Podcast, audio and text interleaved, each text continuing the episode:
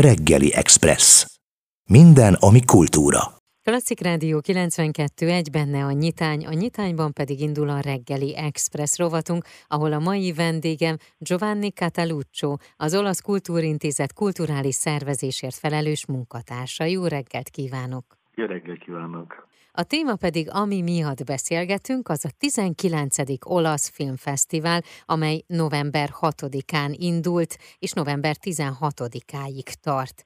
Mit kell tudni az olasz filmekről? Hogy lehet bemutatni vagy elmondani az olasz filmeknek a lényegét? Egyre nehezebb korábban, a múlt évtizedekben talán az olasz filművész talán egységesebb volt. Persze voltak különböző folyták, a vigyáték, neorealista filmek, drámák. Nagyon vegyes a kínálat. Most is észrevehetők irányzatok, de korábbi időkhöz képest sok, sok oldalú a kínálat, és egy kicsit nehezebb lehet skatujába berakni az olasz filmek.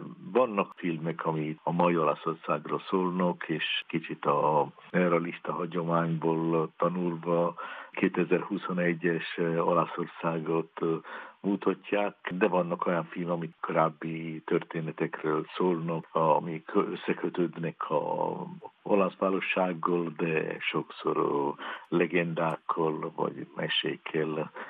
A Puskin és a Tabán moziban egy tucat a legújabb és legjobb olasz alkotást, köztük több fesztivál siker tűzműsorára eredeti nyelven magyar felirattal a filmfesztivál.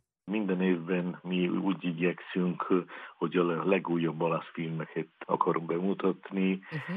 és az idén is 12 filmet eh, mutatjuk, és mindegyik eh, nagyon új. Kilenc filmet Romában választotta a Cinesita partnerünk válogatás. Az utóbbi hónapokban nemzetközi filmfesztiválokon szerepelt olasz filmek közül válogattak, tehát a Cannes Filmfesztivál, a Toronto Filmfesztivál, Locarno Filmfesztivál és a szeptemberi Velencei Filmfesztivál. Ezek a kilenc film közül uh-huh. több olyan film van, amit Olaszországban még nem kerültek moziban. Ezen túl van két film, ami magyar forgalmazótól kaptunk, a Könyvesbolt Párizsban és a Túl jó srácok. És utolsóként, de nem utolsó, mert ez egy nagyon jelentős film, az Atlas című film, amely a budapesti Svájci nagykövetség köszönhetően tudunk bemutatni.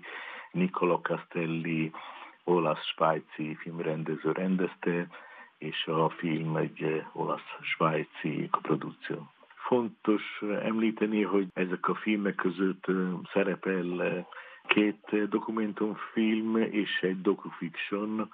Két dokumentumfilm, ez a Max várhat, ami ma este fogják bemutatni a Puskin moziban. A másik dokumentumfilm a Futura, amit sikerül bemutatták a Cannes Filmfesztiválon, és november 12-én bemutatjuk. Három fiatal rendező rendezte, a Pietro Marcello, Francesco Munzi és Alice Rohbacher. Ez a három rendező végigjárt Olaszországot, és különböző olasz fiatalokat, ilyen 15 és 20 közötti olasz fiatalokat megkérdeztek, mi az elképzelésük a jövőről, és mi számukra a jövő fogalom, amelyen keresztül a néző egy valódi képet kap a mai Olaszországról, de főleg a mai olasz fiatalokról, hogy hogyan gondolkodnak és hogyan változnak is Olaszországon belül ezek a vágyok, velemények, tervek.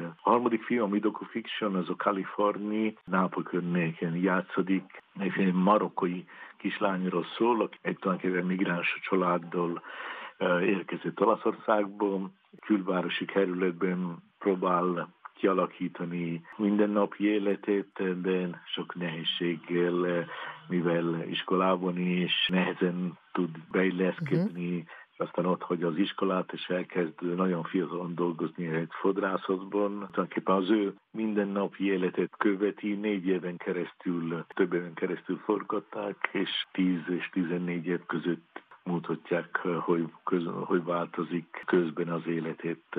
Van még két film, amit említenénk, az egyik a film, ami nyitott a fesztivál múlt szombaton, itt én nevetek. Ez a film nagyon nagy sikeret bemutatták az idei szeptemberi Velencei Filmfesztiválon. Taniszer Villa főszereplő, aki a magyar nézett ismernek Nagy Szépség című filmen keresztül, amit Oscar Díjas is volt, és a Eduardo Scarpetta arról szól, aki 19. század végén, 20. század elején leghíresebb nápolyi színész, rendező, színházi író. Ez egy nagyon különleges film, mert egy nagyon érdekes figura volt az Eduardo Scarpetta, biztos a magyar nézők nem ismerik annyira, de a film érdekes, kedves, de néha dráma is képet mutatta az akkori Nápolyról, ami egy, mindig egy nagyon különleges város volt Olaszországon belül is. A zára film pedig november 16-án ez a könyvesbolt Párizsban uh-huh. Sergio Castellito rendezte, és ő a főszereplője is. Sergio Castellito ma is eh, az egyik legjobb olasz színész, de időnként rendez, és nem régen, három évvel ezelőtt bemutatták a magyar mozikban a Fortunata című filmjét, ami akkor csak rendez nem szerepelt benne színészként, és ez a film eh, egy nagyon nagy filmrendez, olasz filmrendezőnek a terve volt, Ettore Scola, aki nagyon sok olasz, híres olasz filmvideátokat rendezte, drámai film, mint a Különleges Nap, ahol eh, Sofia Loren és Marcello Mastroianni játszott, és Ettore Scola írt ezt a filmet, és tervezte megvalósítani állítólag a Gerard Depardieu és Massimo Troisi gondolta, mint főszereplők, de aztán nem sikerült, és aztán sajnos közben a Scola elhunyt. Castellito úgy gondolta, hogy érdemes mégis megvalósítani ezt a forgatókönyvet, uh-huh. és együtt a Ettore Scola lányával, Silvia Scolával megír, átírták kicsit a forgatókönyvet.